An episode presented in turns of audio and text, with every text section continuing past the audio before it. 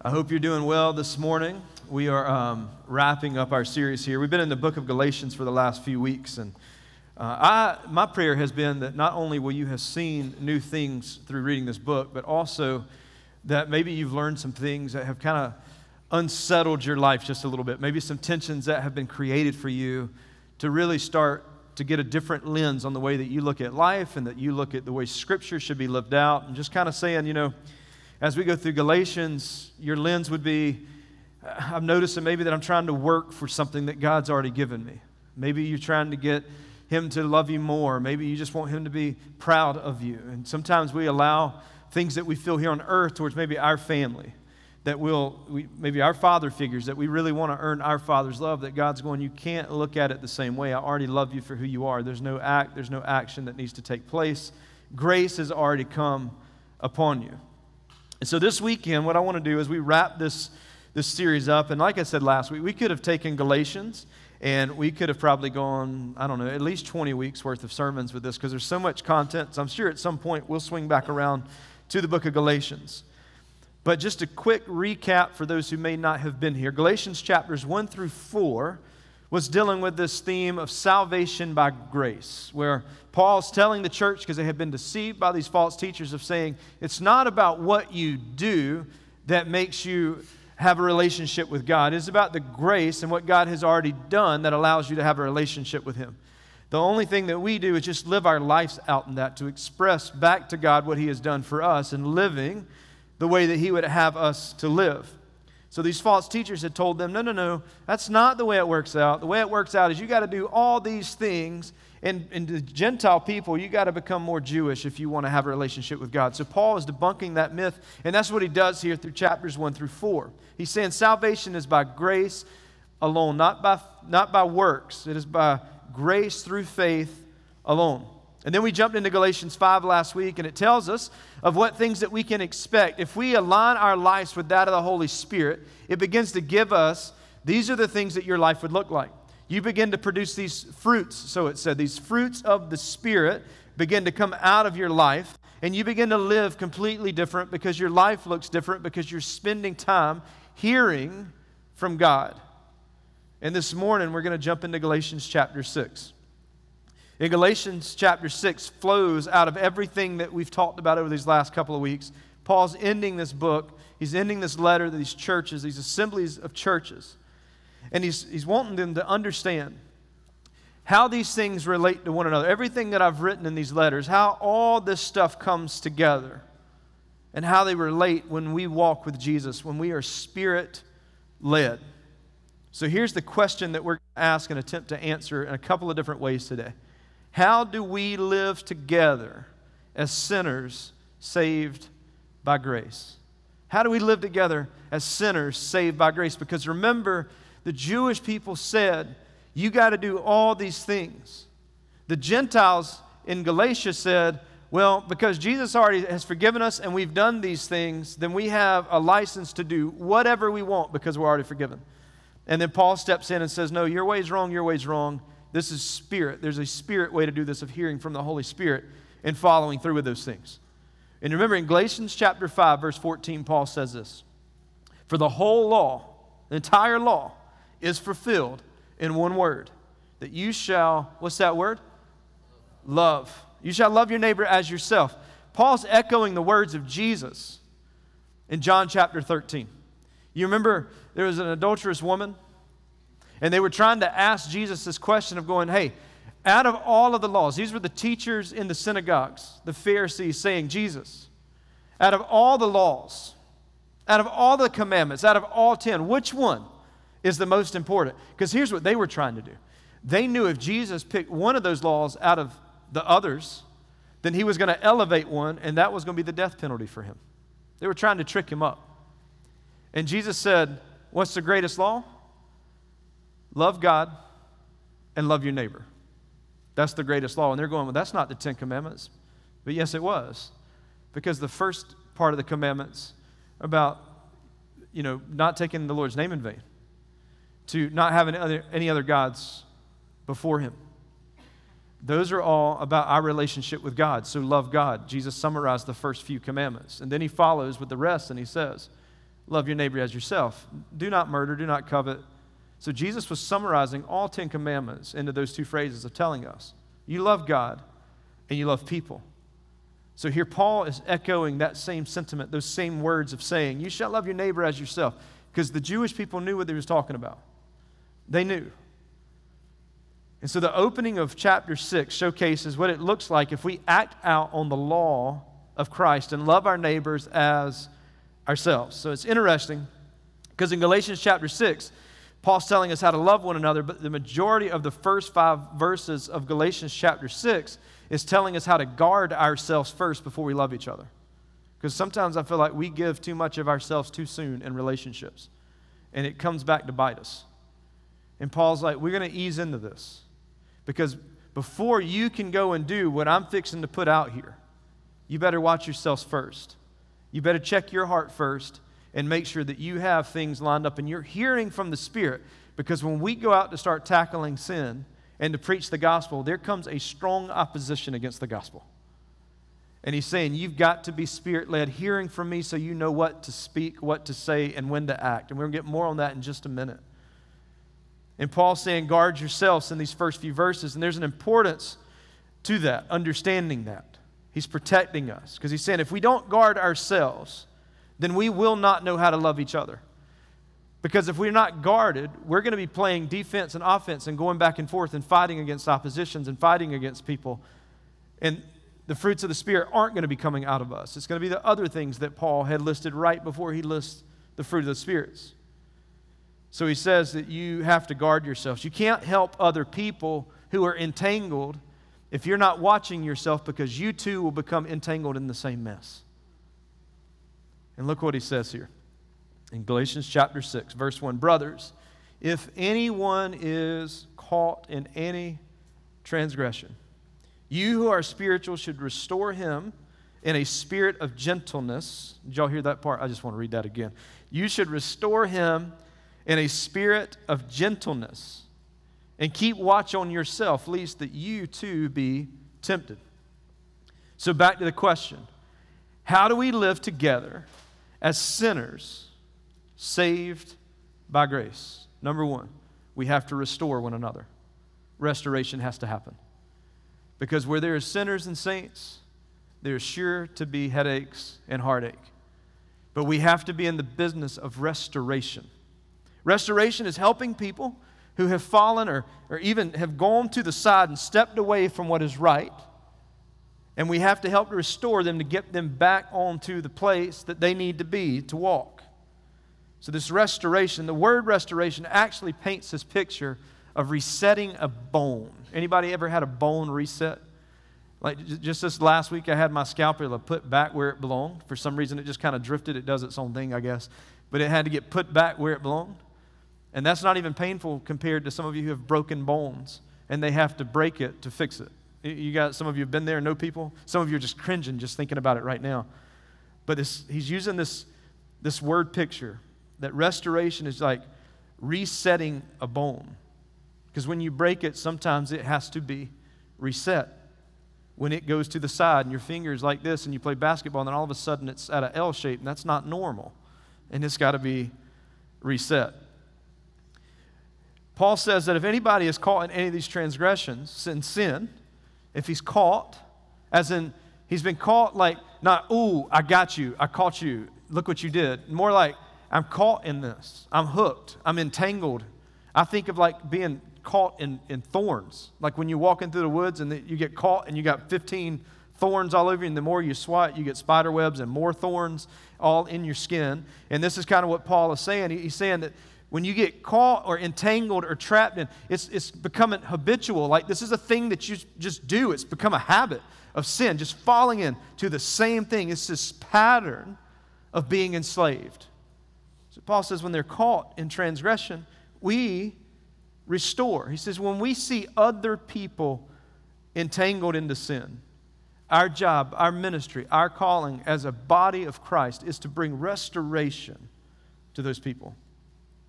But in order for you and I to restore people, to help bring and point towards restoration, we have to set the stage and make room for them to be able to be vulnerable. Because a lot of times people don't want to talk about the mistakes they made, talk about the sin they make because they're so concerned either about the shame that's coming off of them or they worry about the judgment that they're going to receive. Could you just agree with me that overall, as a universal church, we have not done a good job of creating spaces of grace and vulnerability for people? And we're trying to figure out why nobody looks more like Jesus and everybody just fights constantly. And so Paul's warning us that these people are trapped Give room for them to be vulnerable. Give room for them to, it's not accepting the sin, but it's giving some margin for them to feel safe to talk about it. Because we're going to talk to them like Jesus would talk to them. We're going to love them through it like Jesus would love them through it. We're going to give them grace because Jesus gave us grace. And so Paul's going, hey, restore them. But if we're all honest, a majority of the time, when we find out that somebody's caught in something, it's not grace that we want to go to. Isn't it true that we automatically have our own opinions and thoughts on what happened? Well, they had that coming then. Well, that's their fault. Like, we go ahead and put conditions on why we think that happened. We already go ahead and create this narrative in our head of why these things have happened. What I've noticed about this verse when we read it, the passage doesn't say to judge those who are trapped in sin. But that's our first thing. That's just, for some reason, our natural disposition is to go after people when they mess up and just say, well, this is what they've done. Because that's the fight against the flesh that Paul is warning us about. That we're, when we're in the spirit, those things become a lot easier to battle because the spirit fights that for us versus in the flesh. So we, we have this piece that we want to judge when people are entangled. But the truth of the matter is, restoration and judgment do not go together at all. And whenever we have restoration, you can't have judgment. Because people will not be, re- be restored and have to hear what you have to say and open up to what the Spirit is trying to tell them because they're in a protection mode. They're worried about what's going to happen and what's going to be said. I think it's probably fair to say well, I'll get, I'll get to that in a minute. Dealing with sin should always have restoration in mind, helping people be repaired, helping people put back together, getting people back on the track that they're supposed to. So, moving toward the right things again, getting that person back where they're supposed to be. Paul continues in verse 1, he says, You who are, this is really important. When you see the people that have been entangled and caught and trapped in sin, He's, how do they get out? You who are spiritual, right? That's important because we got a lot of people trying to help people out that aren't spiritual because they're not hearing from God, but yet they want to give godly advice to people. That's dangerous. He says, You who are spiritual, you should restore him in a spirit of gentleness. Being entangled in sin is a spiritual issue. And sin always requires a spiritual solution. We, we, try to fix, we do everything we can to try to fix sin issues with everything outside of the spiritual. We will never tackle sin unless we hit it head on with the gospel. Period. There's not enough self help books. There's not enough Enneagram tests. There's not enough Myers Briggs. Those things do not help spiritually get people where they need to be. The Bible does. They may expose some things, but only Jesus can expose to fix. Because when it is, no matter what it is in your life, when it's a sin issue, the only solution is a spiritual solution, and that is Jesus.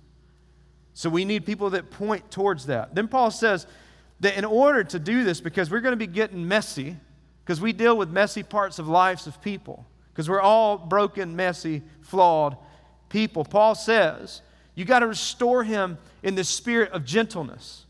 To be gentle, because when you've done something wrong, when your kids have done something wrong, unless they just did it intentionally just to get at you, they typically are kind of shy and standoffish and in denial because they're worried about what consequences coming behind them. And so we have to talk to them. And God, and, and God does us the same way. He just talks us through what you've done. There's a consequence, but He talks to us differently. He says there's a spirit of gentleness, which means to, that you're clear in your intent that I'm not going to harm you. I'm not going to hurt you. Nothing that you say I'm going to use against you.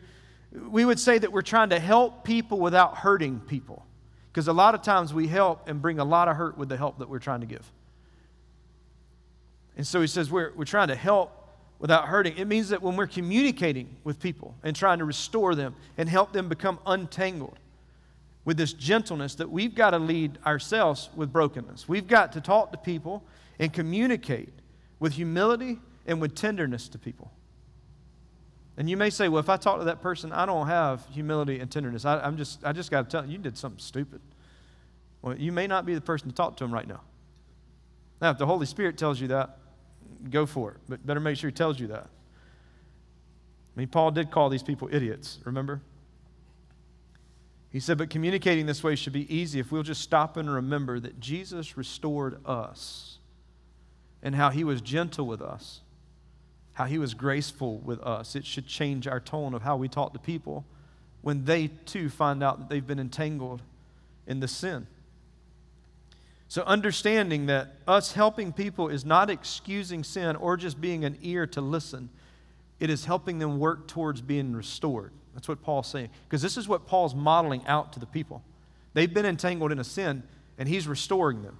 There's some strong words, but there's a lot of grace and a lot of love in it. Because you notice that Paul keeps pointing back to Jesus. No, Jesus said this. I'm quoting Jesus to this. You heard this, but Jesus said this. And so, if we're getting involved to help bring someone back to proper working order and, and being a part of the process, the spiritual restore others in gentleness. But the most important part here that Paul is saying, because he's saying it, remember in chapter 5, he said that one of the fruits of the Spirit is gentleness.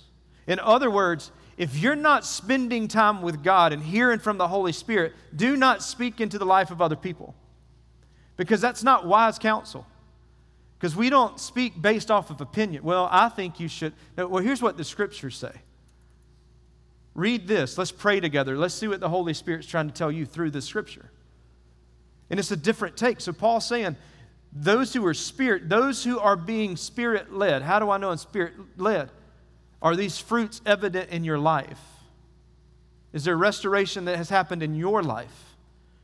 Speak into it. And so he's calling them to this accountability. He says, before you speak to anybody's sin, before you attempt to restore anybody, stop and examine yourself to make sure that you are hearing from God, at least that you would be hypocritical. And Paul says in 6 1, keep watch on yourself. Don't worry about what everybody else is doing. Watch what you're doing. Watch your heart. You don't control everybody, you can control you.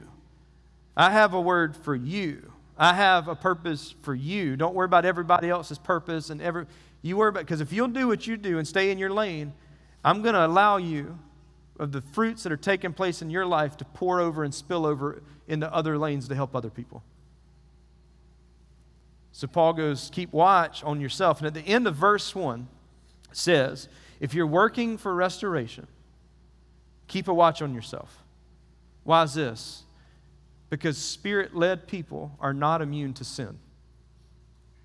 We forget that. We forget that we're, we will fall in sin as much as anybody else. This is why confession is such a big deal. This is why we confess our sins to one another. Because it's constantly reminding us of the power of the cross that's redeeming and working through our lives. That God is constantly having to restore us and put us back on the right track. Because when I realize where I'm at and where I came from, it should change the way that I communicate with people. It should change the way that I, I minister with people. Because I am not immune to sin. You are not immune to sin. So when restorations happen, you and I may be tempted with, I don't know, let's say pride if you succeed and the person's restored. Or maybe maybe they're not moving anywhere and you become bitter. Or maybe it's going way too slow and you experience anger. You'll be tempted to experience these things in the middle of restoration. And Paul's saying, no, watch yourself because you too will come entangled in that mess if you're not careful. You got to help, but you, got, you can't help unless you hear. You got to hear from God. Here's the second thing How do you live together as sinners saved by grace? We carry each other's burdens. Carry each other's burdens. This is the tricky part. This is the hard part.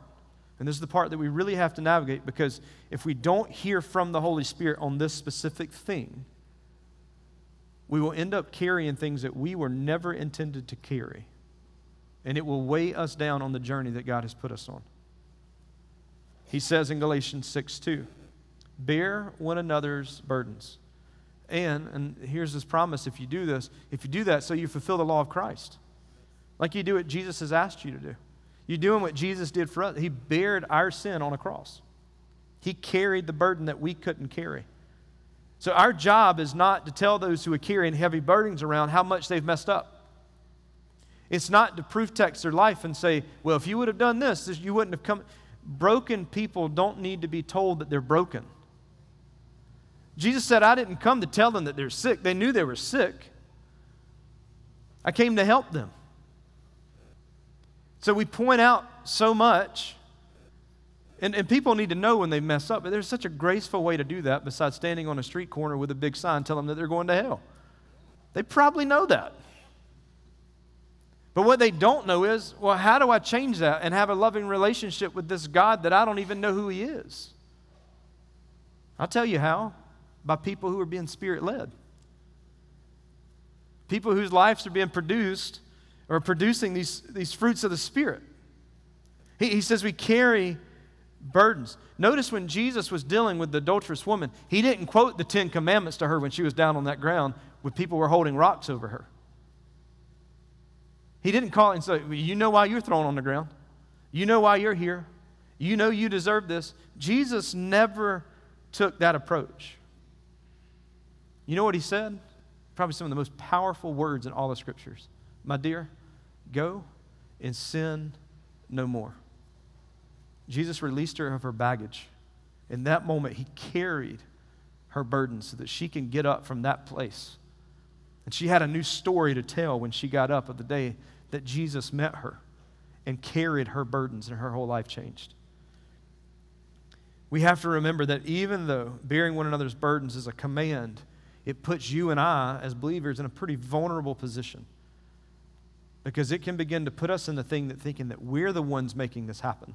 We're the ones bringing this restoration to our life. We're the ones that are whatever. Like we become, we become the thing. And we, we should not be the thing restoring people. We should be the thing pointing to the one who's bringing the restoration. But it's vulnerable. That's why I keep saying, watch yourself. Watch yourself because we're full of ourselves. And we got to be cautious in that. So he's saying when you're bearing these burdens, it's a command, do it, but you're putting yourself in a vulnerable position. Be spirit led, hear from God. If not, you will find yourself in burnout mode. A few years, a few, years ago, I was um, studying some counseling pieces and ran across this guy named Mike Foster. And we taught some of his um, principles to some people on, on proper counseling. But one of the things I want to show you very quickly is how do you effectively help carry someone's burdens without falling into the trap, without being burned out. Here's a couple of things that I think that we can all use. And number one, you got to remember when you're carrying people's burdens, you are not the doer. Got it? So simple to say, but it's very difficult to do. Because don't we always want to be helped when we're talking to somebody? Sometimes what the Holy Spirit needs us to do when we're helping people is just to put our hands over our mouth and just listen and let Him do work and let people feel tension for a few minutes, just asking questions and not trying to give our advice. We have to understand that we cannot change people.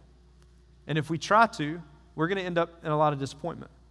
God's the only one that can change people.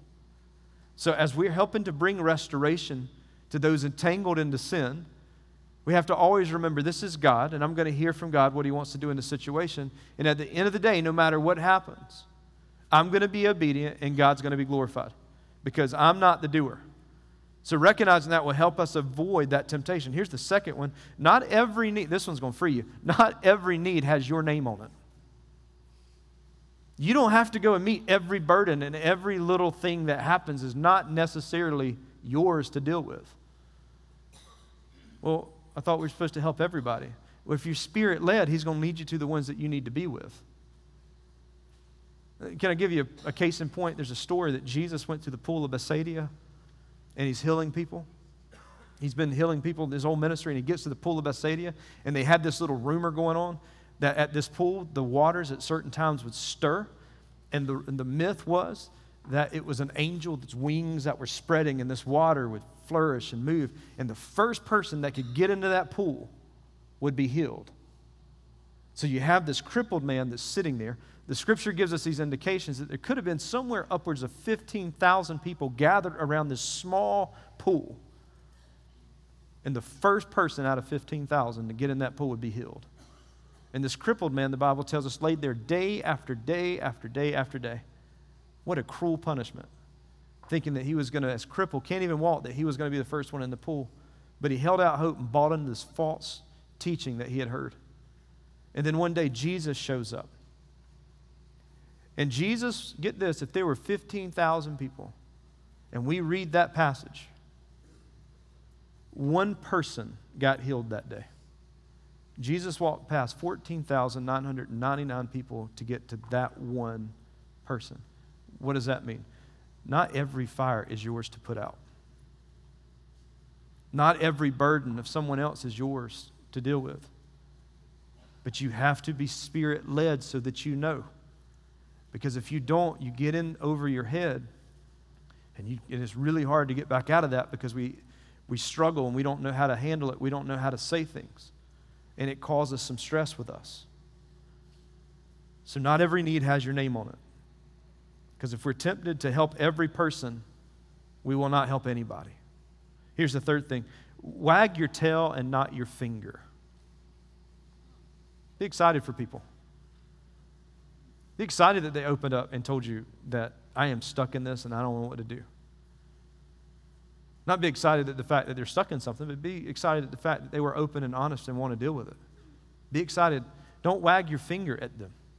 Well, you did wrong, so you know what you did. Just think about your dog. When you come home, your dog goes ballistic runs down the stairs or scratches the door and slobber all over you and his tail's wagging. He's beating everything off, the, off your tables because he's so excited to see you. That when we encounter and help people, that's how they need to view us. And so we're, we're happy to help you. We believe the Holy Spirit has called us to do this. Don't point fingers, wag your tail. Here's the last thing with that. Don't, no red capes allowed. No red capes. People don't need to see you as the hero. Remember, I, I said this all the time that if you tell the stories and Jesus is not the center of that entire story and the one that made that inspire, then you need to retell the story because it hasn't been told right. Jesus should always be the end of that story of getting the glory for it. He says, no red capes. Because here's what people need people need equals.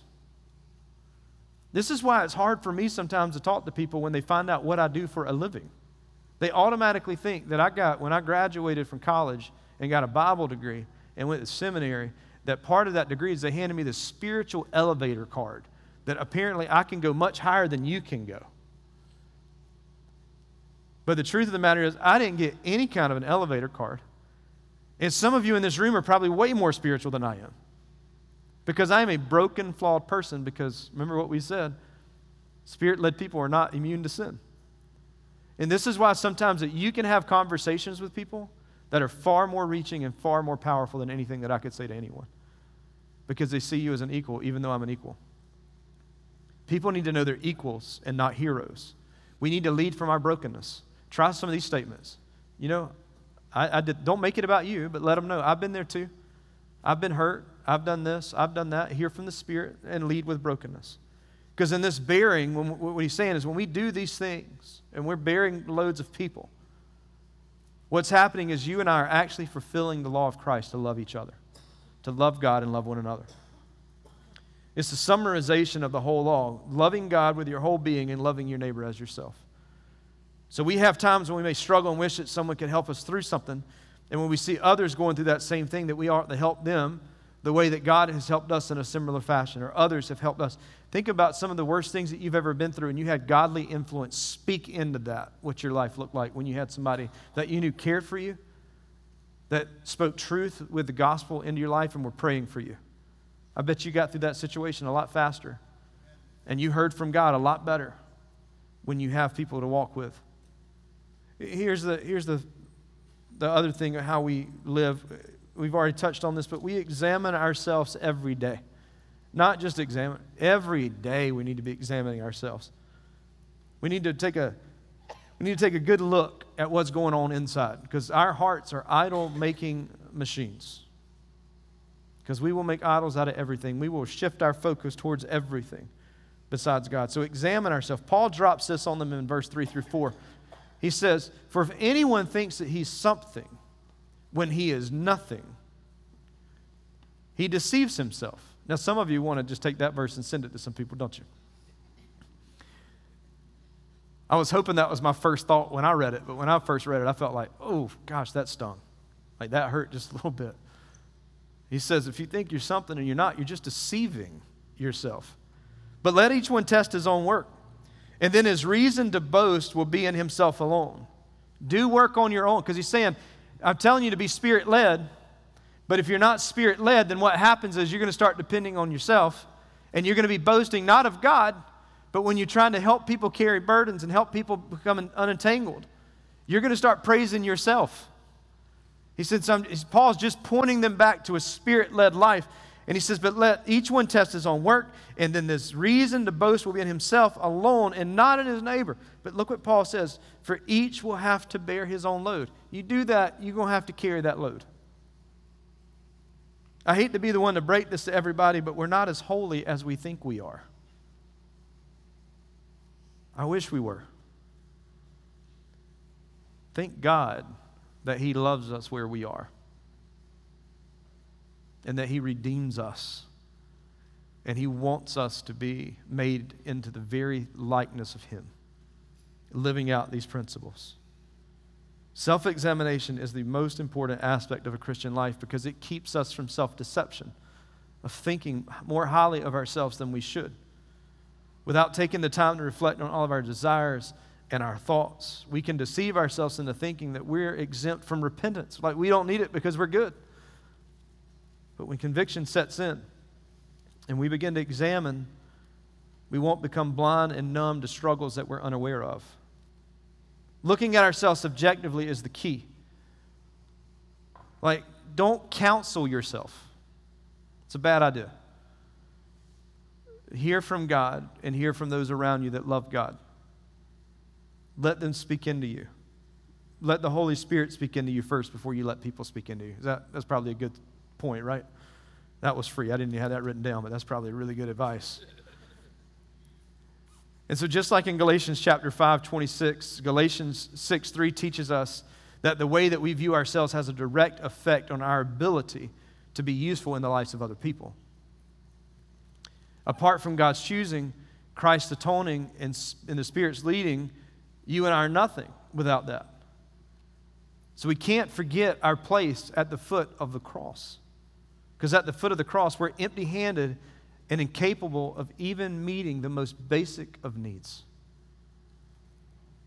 So, how do we live together as sinners saved by grace? Number four, we sow to the Spirit. We sow to the Spirit. Throwing it out there. We sow to the Spirit.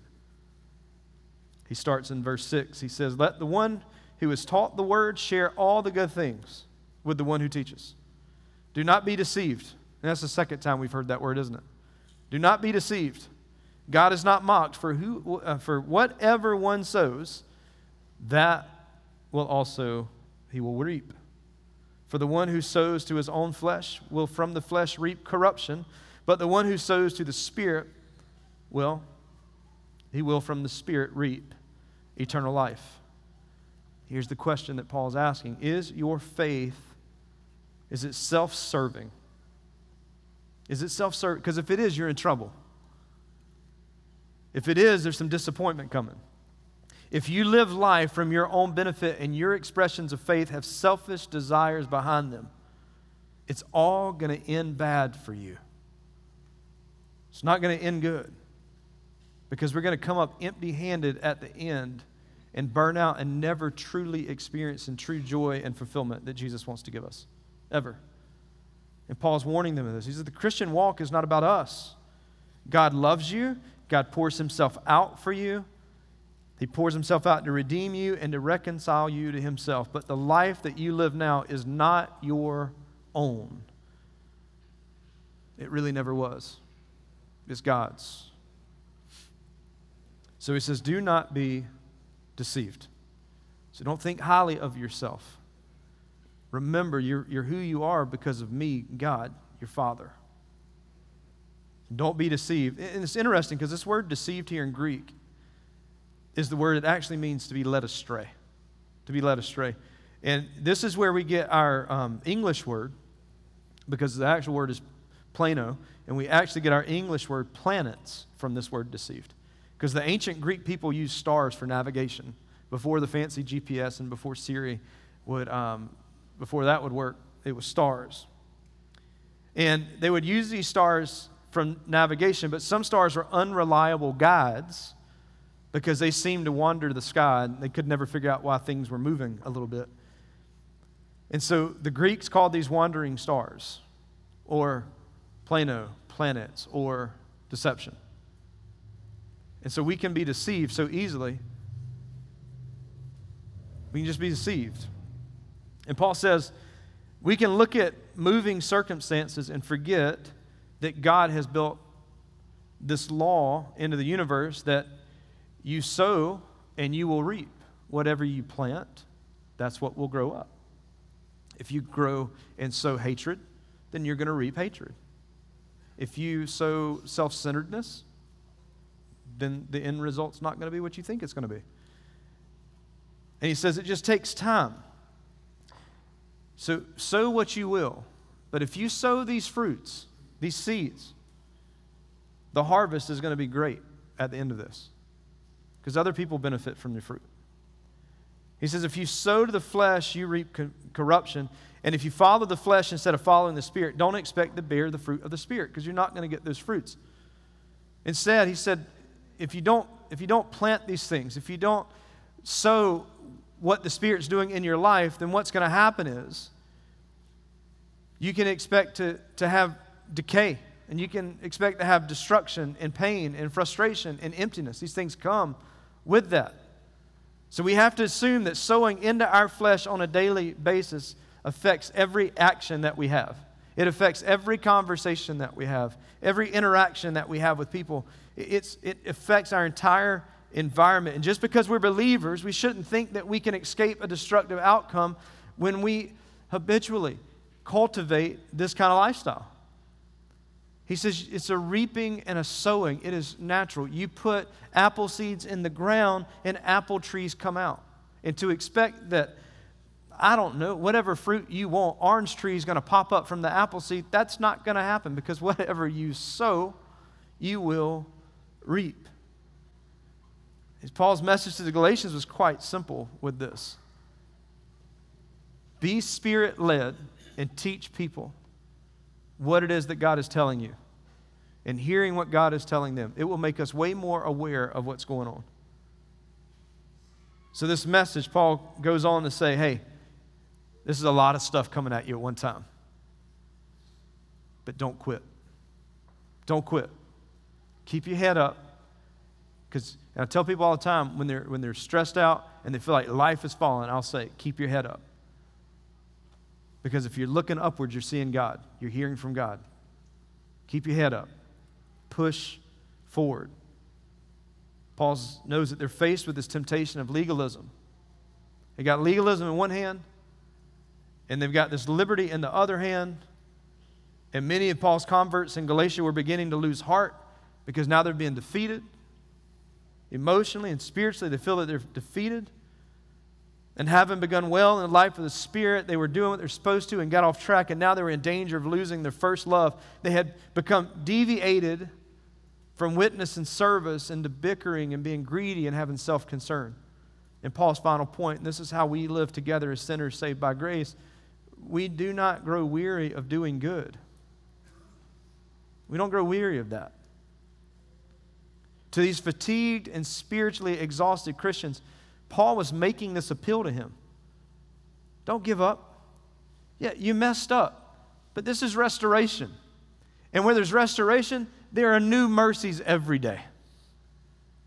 that God just pours out His mercies on us, He pours out His grace on us.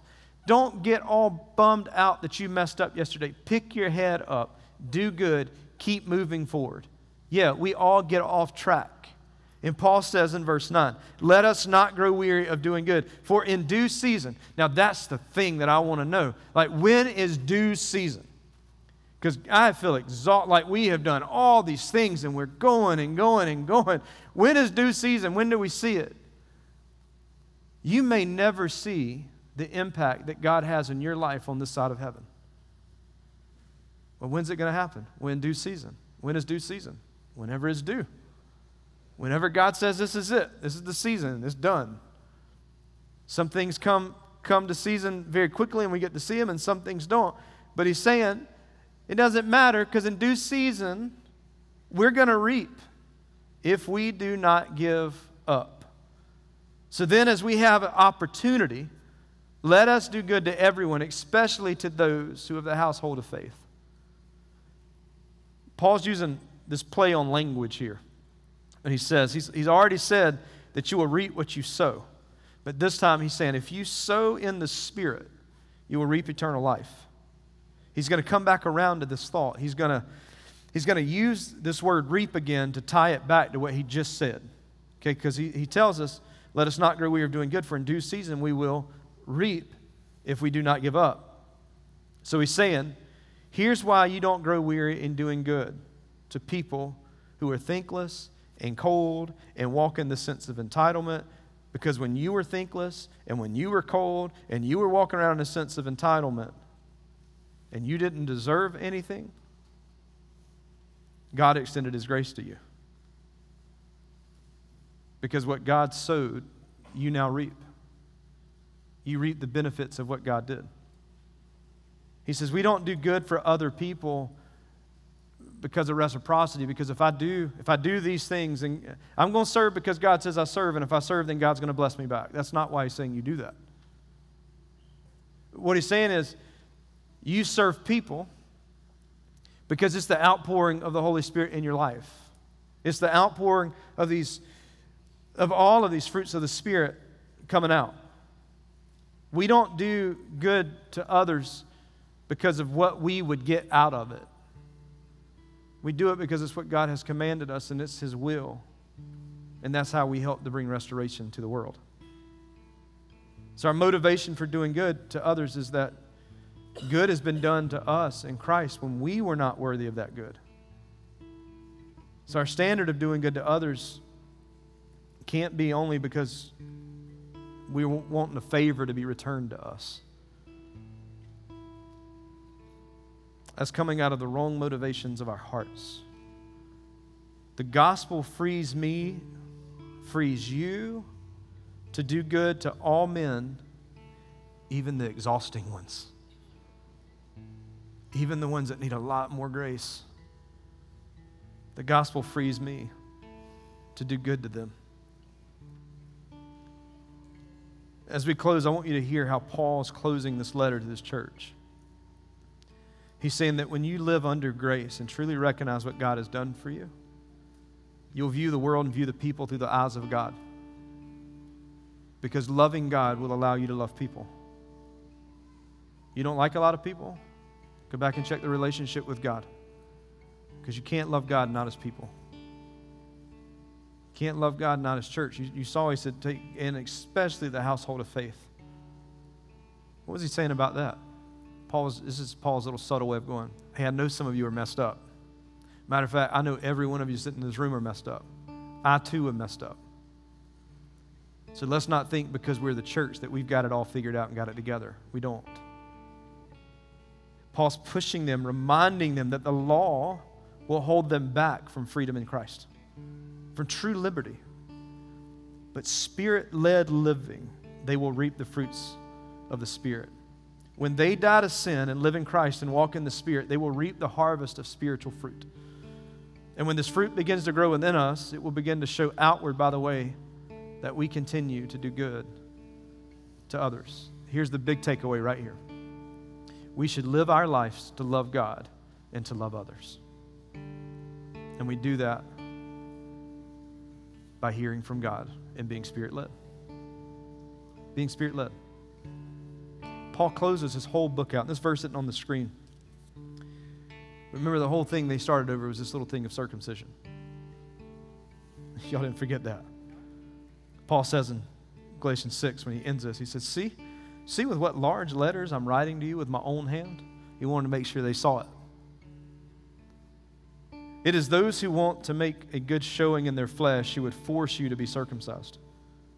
And only in order that you may not be persecuted for the cross of Christ. For even those who are circumcised do not themselves keep the law, but they desire to have you circumcised, that they may boast in your flesh. Look what we did. Look what we did. We got them to do this. This is the church acting this way, by the way. He said, but far be it from me to boast except in the cross of our Lord Jesus Christ, by which the world has been crucified to me and I to the world. For neither circumcision counts for anything, nor uncircumcision. It's a little weird that that was a thing that they were going around boasting about, by the way. He says, And as for all who walk by this rule, peace and mercy be upon them, and upon the Israel of God. And I love what, here's what Paul says. Because Paul understood carrying burdens, because he was carrying the burdens of the churches. he was carrying the burdens of friends. Listen to what Paul said. From now, from now on, let no one cause me trouble, for I bear on my body the marks of Jesus. See, the weight that Paul was carrying physically had the scars from. He said, So carrying these burdens is not going to be easy because you too are going to have to be a little vulnerable. You too are going to have to have conversations that the Spirit's leading you to have that you don't feel comfortable with. And you're probably going to come out scarred. But look what Paul said I bear on my body the marks of Jesus.